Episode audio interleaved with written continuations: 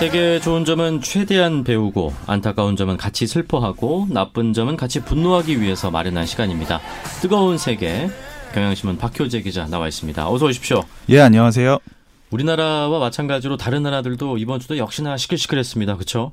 이번 주는 정말 뜨거웠습니다. 그렇죠. 네. 저희가 그 뜨거운 소식들만 모아서 오늘 또 전해드리겠습니다. 네. 그래서 박효 기자를 모셨고요. 오늘 첫 번째 키워드는 뭔가요?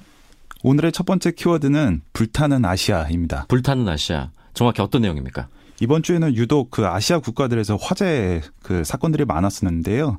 일단 그 일본의 유네스코 세계 문화 유산이죠. 슈리성이 화재로 주요 건물이 다 전소됐다고 합니다. 네. 그리고 두 번째로는 파키스탄에서 그 달리는 열차 안에서 가스 용기가 폭발해서 음. 그 화재 사고로 최소 74명이 숨졌다는 소식도 있고요. 네, 먼저 그 일본 슈리성 화재 사고부터 좀 알아보겠습니다.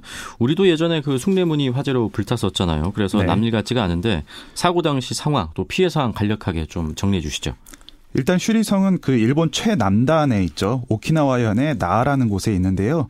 이곳에서 지난달 31일 새벽에 불이 났습니다. 정확한 시간은 오전 2시 30분쯤으로 추정이 되는데요. 네. 그때 화재 경보가 울렸고 그 경비원이 소방 당국에 신고를 해서 불길을 잡는 데만 11시간이 걸렸다고 해요. 어, 현재 정확한 화재 원인 같은 것은 지금 알려지지 않았는데 네. 그 정전이라고 하죠. 그 가장 주요한 그 궁궐 건물인데 정전을 포함해서 다른 궁궐인 북전 그리고 남전 음. 포함해서 주요 건물 7개가 다 소실이 됐다고 하고요. 네. 그나마 다행인 건 아직까지 사망자나 부상자는 어. 지금 발표되지 않았다고 합니다. 그러니까 늦은 새벽 시간이라 2시 30분이라 다행히 인명 피해는 없었던 것 같은데 그 말씀하신 세계 문화유산 슈리성 조금 생소합니다. 저도 좀 일본에 얼마나 중요한 문화재입니까?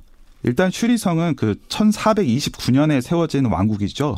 지금 발음하기 좀 어려운데 류큐 왕국의 정치, 외교, 문화 모든 분야의 그 중심지였습니다. 네. 1979년에 마지막 왕이 쇼타이였는데 어 이분이 일본 메이지 정부에 넘겨주기까지 굉장히 그 중심지로 그 유명한 곳이었고요. 네. 국보로 지정된 건 1933년인데 그 이후에도 일본의 굉장히 굴곡진 역사랑 함께를 했죠. 음. 그, 그 이후인 태평양 전쟁 때 일본군이 그 미군과 오키나와에서 지상전을 펼쳤는데 그때 당시 일본 육군 부대가 이곳을 총사령부로 썼었고요. 어. 그때 이미 미군 공격으로 소실이 됐었다가 그 대학 캠퍼스 건물로 사용되기도 했었는데 1992년에 네. 오키나와가 일본에 복귀한 20주년을 기념해서 공원으로 다시 복원이 된 겁니다. 네. 저도 슈리성 이 화재 사고가 났다고 해서 한번 그때 뉴스를 보고 사진을 찾아봤었는데 그 기존의 교토에서 봤던 그런 건축 양식과는 좀 다르더라고요. 일단 그 일본의 네. 그 전통적인 건축 양식과 좀 다르게 중국의 그 건축 양식이 좀 혼합이 돼 있는데요. 아. 그 왕의 거처였죠. 정전 같은 경우에는 온나무로 붉은 칠이 돼 있고요. 기와 모양도 그 중국 그 건물들과 좀 유사하다고 해요. 그리고 용무늬 장식이 많은 것도 일본 건축하고는 좀 다른 점이고요. 반면에 그 일본에서 온 사절을 막기 위해서 지은 남전 같은 경우는 일본풍 장식이 많은데 이 중국과 일본이란 대국 틈바, 틈바구니 사이에서 그 생존 을 모색했던 그 류큐 왕국의 어떤 네. 좀 고민이 묻어나지 않나 그렇게 보입니다. 어쨌든 뭐 일본의 국보급 문화재가 소실됐다고 하니까 안타까운 마음이 듭니다. 또 그리고 파키스탄에서도 지금 안타깝게도 화재로 74명이 숨졌다는 소식 전해드렸는데요. 사고 당시 상황 좀 간략하게 정리해 주시죠. 지난달 31일에 발생을 했는데요. 파키스탄 남부 도시 카라치에서 북동부 라오르로 가는 열차 안에서 불이 났는데 최소 74명이 숨지고 40여 명이 부상을 입었다고 합니다. 지금 어떻게 달리는 열차에서 화재 사고가 난 거죠? 이게 지금 테러는 아니잖아요. 네. 네.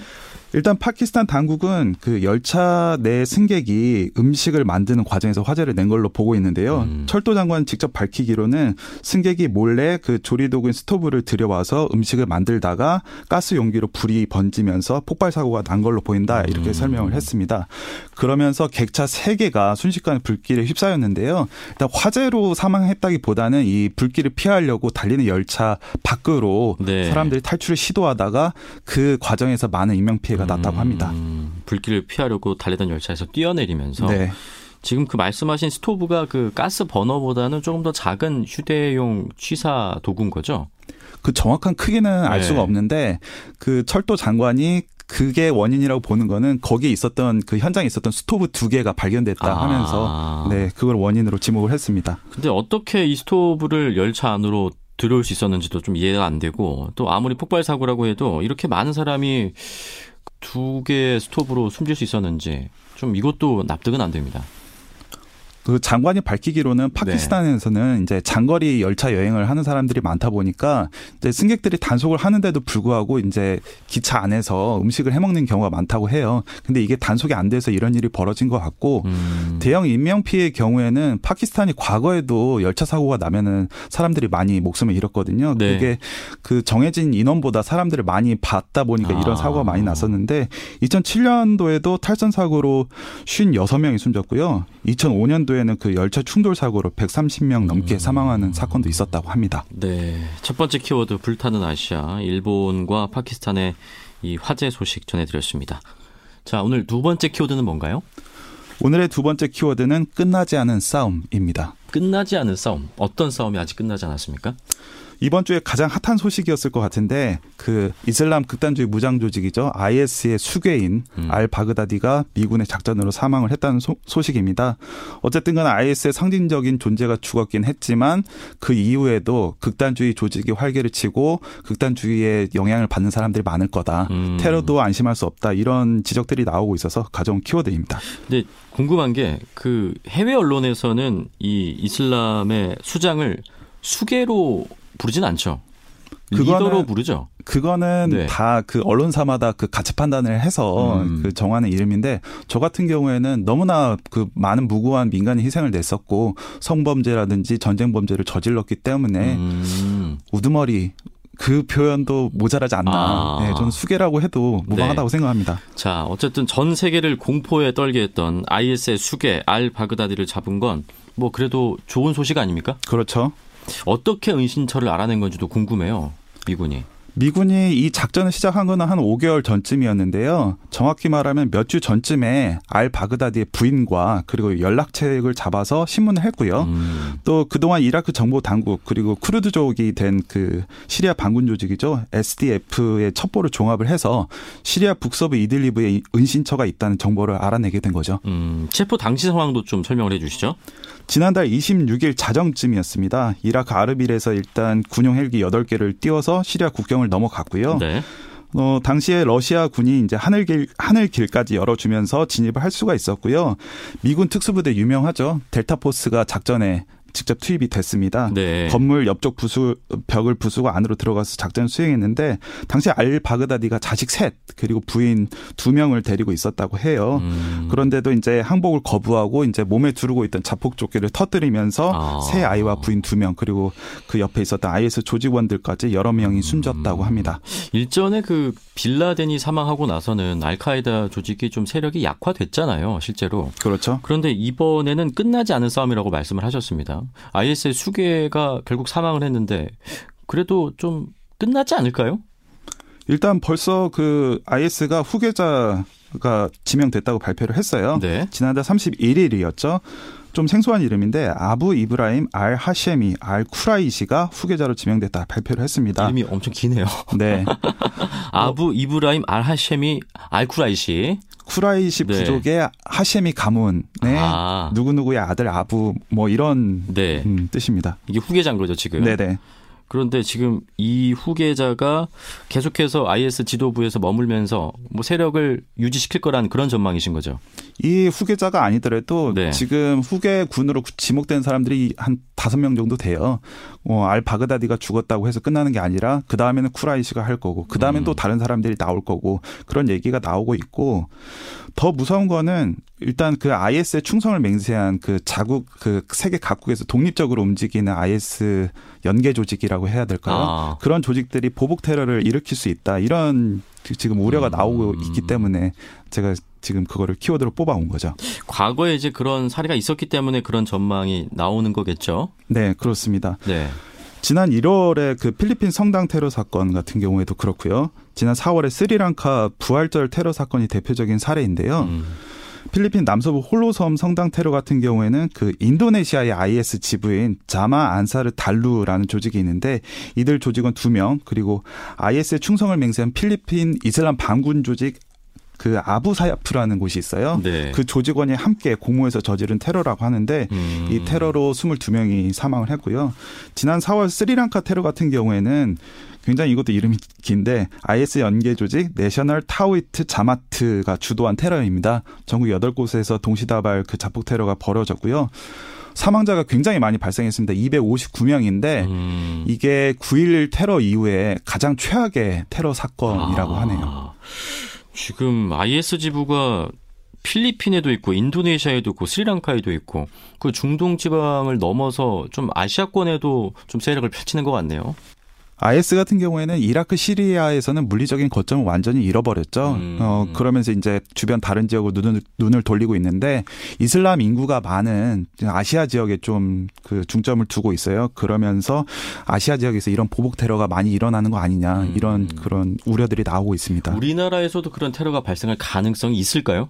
글쎄요. 우리나라 같은 경우에는 좀 가능성이 낮지 않나 이렇게 음. 생각을 해요. 왜냐하면 이슬람 인구도 그렇게 많지 않고 이슬람과 연계된 조직들이 활동한다는 그런 보고는 지금까지는 없기 때문에 그럴 네. 가능성은 좀 낮지 않을까 그렇게 생각합니다. 네. 두 번째 키워드로 IS의 수계 알 바그다디가 미군 작전으로 사망하면서 IS가 두 번째 후계자를 지목을 했는데 아직 끝나지 않은 싸움이 될 것 같다는 소식까지 전해드렸습니다. 그리고 오늘의 마지막 키워드는 뭔가요? 오늘의 마지막 키워드는 분노의 50원입니다. 분노의 50원. 이건 무슨 소식입니까? 그 최근에 뭐 남미 중동 가리지 않고 뭐 반정부 시위가 많이 벌어지고 있는데요. 네. 칠레에서 지하철 공공 요금을 50원 인상하는 걸 가지고 음. 대규모, 대규모 반정부 시위가 일어났다는 얘기입니다. 네. 그리고 레바논에서도 지금 반정부 시위가 한창인데 소셜 메신저죠. 왓츠앱 그 사용료를 일 사용료를 230원 어 걷겠다 하면서 음. 총리까지 물러나게 됐다고 합니다. 먼저 칠레 소식부터 한번 살펴보면 지하철 공공요금 50원 인상하는 게 이 정도로 지금 시위를 할 거리가 되나요? 사실 액수는 그렇게 큰 게 아닌데 네. 지금 문제 의식과 문제 의식은 왜 그 기득권 엘리트층에서 잘못된 그 경제 실정 때문에 그 음. 피해를 우리가 왜 감당해야 되냐 네. 이런 지적인 것 같아요. 음. 그 칠레 정부 같은 경우에는 최근에 유가도 올랐고 페소화 가치가 하락을 했다. 그러면서 그 혼잡 시간대 요금을 807레 페소에서 837레 페소로 인상을 했습니다. 네. 그러니까 우리 돈으로 치면 한 50원 정도 인상한 거에 불과한데요. 음. 그런데 빈부격차 문제는 아직 해결이 안 됐다. 아. 이런 그 문제 의식을 가지고 있어요. 그런데 정부 같은 경우에는 공공 지출은 줄이고 음. 왜 지하철 요금 같은 것만 올리냐? 음. 그리고 지금 지하철 요금 올리기 몇 주 전에 또 그 전기 요금을 올렸었거든요. 네. 그리고 지하철 요금 같은 경우에도 올 1월 달에 한, 번- 한 차례 인상, 인상을 한 바가 있습니다. 그리고 지금 불만이 향하는 곳은 지금 대통령으로 또 향을 하고 있는데 신자유주의적 정책만 지금 음. 음, 강하게 밀어붙이는 거 아니냐. 그리고 대통령이 부자예요. 음. 이 세바스티안 피네라 그 칠레 대통령 같은 경우에는 미국에서 공부한 경제학자인데 네. 방송국 그리고 항공사, 축구 클럽 지분까지 가지고 있다고 하고요. 아. 그리고 지금 반정부 시위대 불만을 가장 높인 거는 그 대통령의 동생이 내무장관인데 아 동생이 아니고 사촌 동생이 내무장관인데 그러면 지금 요, 요금 올리는 것 때문에 불만이면 안 붐비는 시간에 타라. 이렇게 얘기를 하면서 뭐 불을 부었죠. 네. 뭔 소리입니까 그게? 출근할 출근을 그러면 뭐 한 오후에 하라는 얘기 아니에요? 출근 아니에요, 갈 아니에요. 때 차라리 새벽에 하라 이런 얘기죠. 차라리 새벽에 해라. 더 네. 일찍 가라. 네네. 일은 더 해라 이거네요. 네, 그렇죠. 어쨌든 그 공공요금 50원 인상이 도화선이 된 거네요. 결국엔. 네, 그렇습니다. 정부에 대한 그 불만이. 자, 그리고 레바논 얘기도 좀 해보겠습니다. 소셜 메신저 왓츠앱 사용료 230원 인상 때문에 총리까지 물러나게 됐다고요? 이거는 무슨 얘기입니까? 일단은 그 국민들의 필수적인 그 통신 수단이죠. 네. 그 왓츠앱에 세금을 물리냐 음. 이거에 대한 그런 불만도 있고요. 그 지난주에도 제가 말씀을 드린 것 같은데 서민들의 기호식품인 담배에도 세금을 더 올리기로 했어요. 음. 그러면서 우리 살림살이는 지금 나아지지 않고 있는데 왜 계속 세금을 올리느냐. 그러, 그리고 그, 그 불만의 기저에는 그 종파별로 소수 엘리트들이 그 기득권 체제를 공고히 하면서 빈부격차가 커진 거에 대한 음. 불만이 많은 것 같아요. 종파별로 기득권 체제를 유지한다. 그거는 어떻게 되고 있습니까? 레바논은 굉장히 네. 특이한 체제인데요. 그 오랜 내전 때문에 그 혼란 상황을 정리하기 위해서 90년에 1990년에 헌법으로 주요 공직을 종파별로 배분을 했어요. 아. 예를 들면 대통령은 기독교 마론파가 맞- 맞고요. 총리는 이슬람 순위파에서 그리고 국회의장 같은 경우에는 이슬람 시아파에서 맞도록 했습니다. 되게 독특한 체계네요. 그렇죠. 이게 종파별로 배분을 하면 일단 정치적인 안정은 되는데 음. 이게 문제는 그 기득권층들, 소수 엘리트들만 그 권력을 독점하고 있다는 종파 거죠. 내에서도 또 기득권 체제가 있을 그렇죠. 테니까요. 그리고 특이하게 레바논 같은 경우에는 지역별로도 그 각 주요 종파별로 조금 사는 곳이 나뉘어져 있어요. 그러면서 그 종파별 리더들한테 잘 보이지 않으면 일자리 같은 것도 얻기 힘든 음. 상황이 되고요. 그런데 지금 소득 격차는 굉장히 벌어지고 있습니다. 지금 레바논 소득 상위 0.5%의 재산이 그 하위 소득 50%의 재산하고 똑같다고 해요. 아. 어, 그런데 불만을 품고 시위가 커진 거고, 그래서 국민들은 지금 종파별로 나누던 것에 그거를 완전히 폐지를 하고 각 부처 장관을 전문가들로 꾸려라 이렇게 얘기를 하고 있습니다. 뭐 빈익빈 부익부 현상은 비단 레바논 이곳의 문제만은 아니죠. 전체적으로 그렇죠. 다 그러니까요. 사실 우리가 뭐 사다리 걷어차기 하는데 사다리 살 돈도 없습니다. 서민들은 그렇잖아요. 그렇습니다. 자, 그래서 자칭 타칭 대중음악의 전문가 우리 박효재 기자가 선정한 오늘의 추천곡은 어떤 곡입니까? 예, 오늘의 추천곡은 뭐 설명할 필요가 없을 것 같아요. 존 레논의 Power to the People입니다. 존 레넌의 Power to the People. 간단하게 이 곡을 선정한 이유를 말씀해 주시죠. 저는 이 곡을 메시지에 대해서 그렇게 설명하지 않아도 음. 어, 뭐 다 와닿으실 것 같고 존 레논이 그 죽기 한 나흘 전에 BBC랑 인터뷰에서 이런 얘기를 했어요. 나는 그 노동자 계급 출신이다. 그런데 그 노동자 계급 출신들이 많은 권리를 누리지 못하고 어 그런 것에 대해서 내가 도움을 주지 못한 것에 대해서 항상 죄책감을 가지고 있었다. 음. 그래서 이 노래를 만들었다 이렇게 얘기를 했는데 어. 그 칠레 대통령 그 사촌 동생 발언하고 너무 비교가 되는 것 같아요. 그래서 좀 위정자들이 그 네. 음. 국민들의 마음을 좀 헤아려서 그들에게 좀 더 권력을 돌려줄 수 있는 방안에 대해서 생각해 봤으면 하는 바람에서 이 곡을 골라왔습니다. 잘 고르셨네요. 네. 전 이 곡을 말씀하시니까 샘 쿡의 Changes Gonna Come이 생각이 납니다. 아, 저보다 더 하시는데요. 저는 그렇게까지는 못 나갔습니다. 네, 자, 존 레논의 Power to the People 오늘 들으면서 뜨거운 세계 마치겠습니다. 고생하셨습니다. 네, 감사합니다.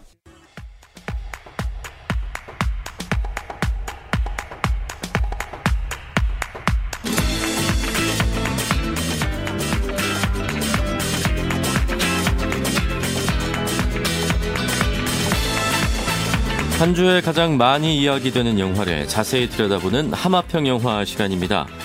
영화 82년생 김지영이 180만 관객을 돌파하면서 뜨거운 흥행 상승세를 이어가고 있는데요.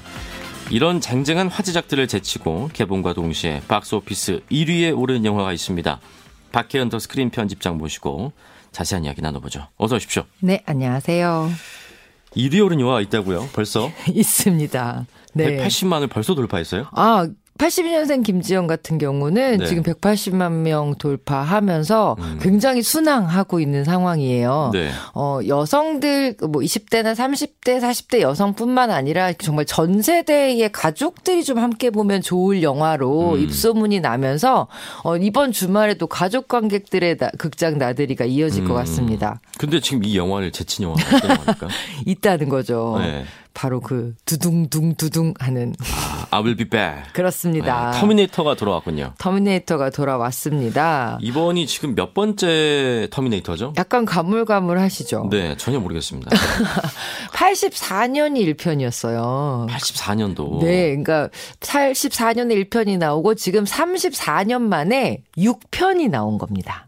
6편이. 예, 순서대로 따지자면 이병헌도 그 나오지 않았었습니까? 어, 기억하시네요. 네. 뭐 91년에 2편이 개봉했었고 2003년에 3편이 개봉했었고요. 2009년에 당시에 막 아카데미가 너무 사랑하던 크리스찬 베일, 배트맨 크리스찬 베일이 또 주연으로 4편이 나왔었고 아, 터미네이터 역할을 했었습니까? 네, 맞습니다. 크리스찬 베일이요? 네. 왜 몰랐을까? 그리고 네. 2015년에 그 용엄마라고 하죠. 왕좌의 음. 게임의 아멜리아 클라크랑 한국 배우 이병헌 배우가 또 출연을 해서 음. 5편도 굉장히 한국 관객들이 관심이 많았었죠. 여기서 가장 잘 된 건 역시나 1편이죠. 1편, 2편이 잘 어. 됐습니다. 근데 지금 아까 어 왜 기억이 안 나지 그러셨잖아요. 네네네. 근데 이제 3편부터 시리즈가 어 온갖 그 비난이란 비난은 다 흡수하면서 네, 큰 평가를 아. 잘못 받았었어요. 이럴 건 만들지 마라 이런 네. 소리도 나왔고 그러다가 이번에 이제 개봉을 하게 되는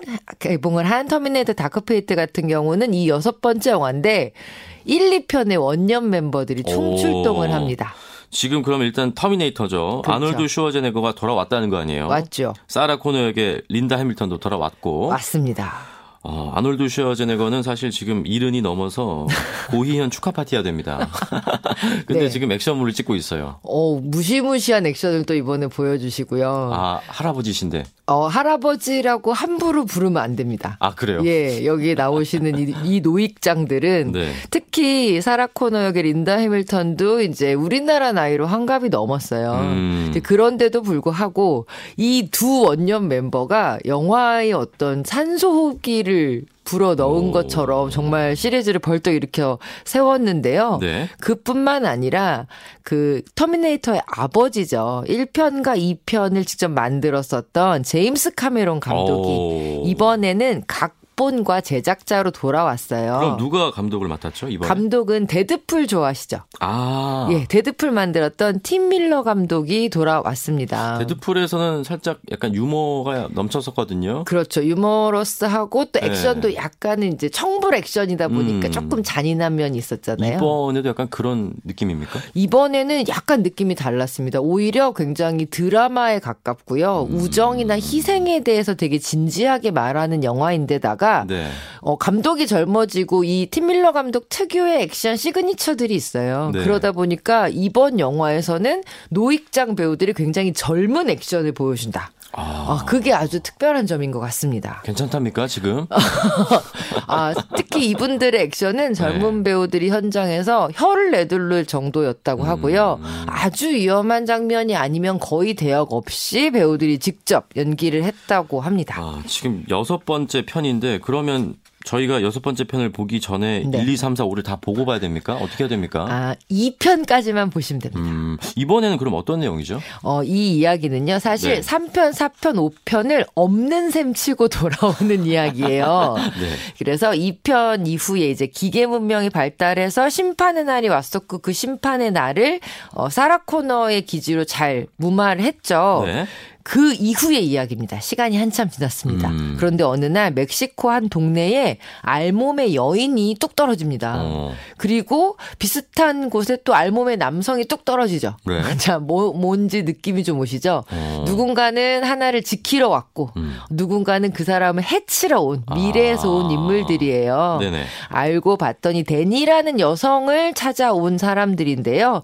그 데니를 또 지켜주기 위해서 중무장한 사라 코너가 마침 알고 있었다는 듯이 나타나고요. 네. 또 질기고 질긴 인연 터미네이터 T800 그러니까 아놀드 슈워제네거의 역할이 또 합류하면서 음. 이들이 온 미래 인류의 미래를 이제 좌우하는 그런 이야기가 음. 됩니다. 그럼 이번 시리즈에서는 좀 어떤 부분을 주목해서 보면 좋겠습니까? 아, 저는요, 일단 음. 액션은 굉장히, 아, 정말, 저 어르신들이 액션 하시겠어? 그러니까요. 이런 생각을 하셨던 분들이 네. 자세를 바로잡고 어. 영화를 보셔야 될 그? 정도로 일단 액션씬들이 굉장히 좋고요. 음. 그리고 새로운 캐릭터들에 집중하셔도 좋을 것 같아요. 새로운 임무를 띠고 과거로 온 그레이스라는 그 여성 캐릭터의 맥킨지 데이비스라는 배우가 진짜 훌륭한 또 액션을 보여주고요. 네.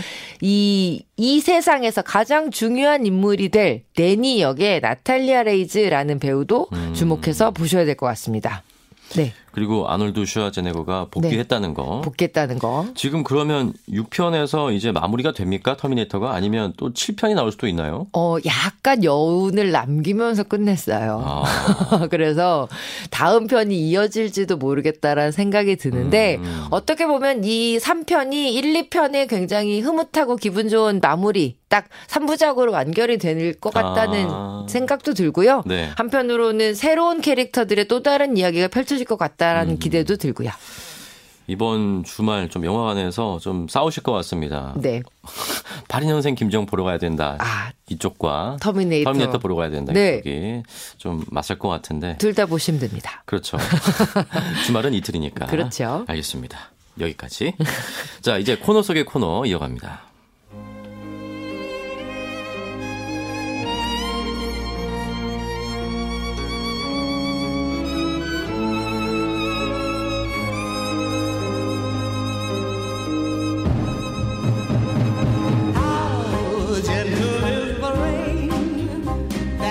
수 없는 영화 속 음악을 찾아서 들어보는 시간입니다.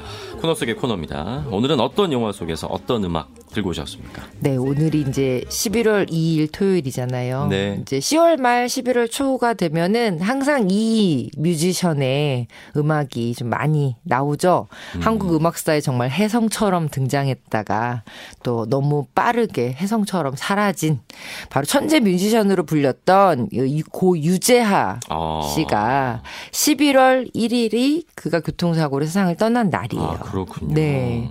굉장히 좀 섬세하고 음. 그 진심을 담고 있는 그런 가사, 좀 단순한 것 같으면서도 굉장히 세련된 선율, 네. 이런 음악 때문에 굉장히 사랑을 많이 받은 뮤지션인데요. 특히 그의 음악을 가장 많이 사랑하는 사람들이 누구냐? 음. 영화인인 것 같아요. 맞습니다. 네, 네. 유재하를 정말 사랑하는 게 네. 그 대학교 때 제가 음악 동아리 했었거든요. 그렇죠. 음악을 많이 어, 아시잖아요. 유재하 음악 경연 대회가 있습니다. 있죠. 거기에 나갔었죠.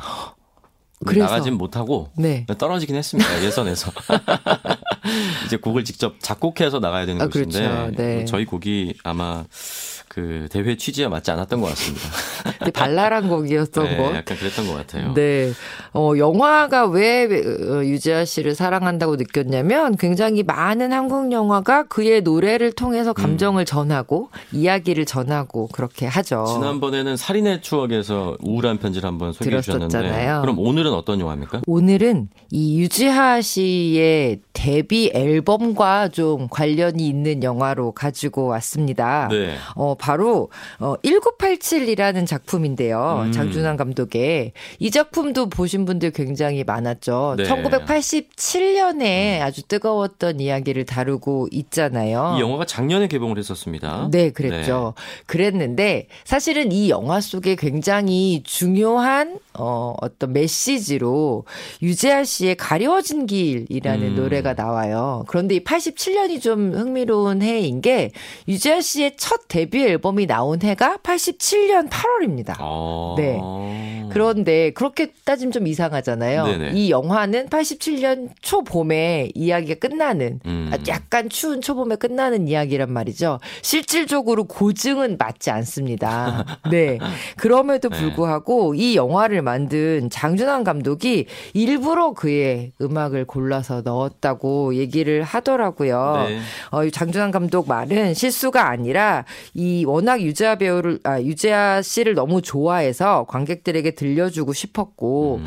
그리고 모든 사람들이 이제는 어디로 가야 할지를 질문하는 그 시대에 유재하 씨의 이 가리워진 길이라는 가사를 좀 한번 음미하게 음. 하고 싶었다라는 이유로 일부러 고증이 틀린 음악을 넣었다 이런 좀 재미있는 얘기를 들려줬었어요. 실제로 영화를 보면 이제 1987에서 그 나왔던 배우가 김태리, 강동원 배우인데 네. 그 가려워진 길은 이들이 불렀었잖아요. 를. ending credit에 네. 이제 올라갈 때 두 배우가 아주 잔잔한 목소리로 이 가려워진 길을 부르는데요.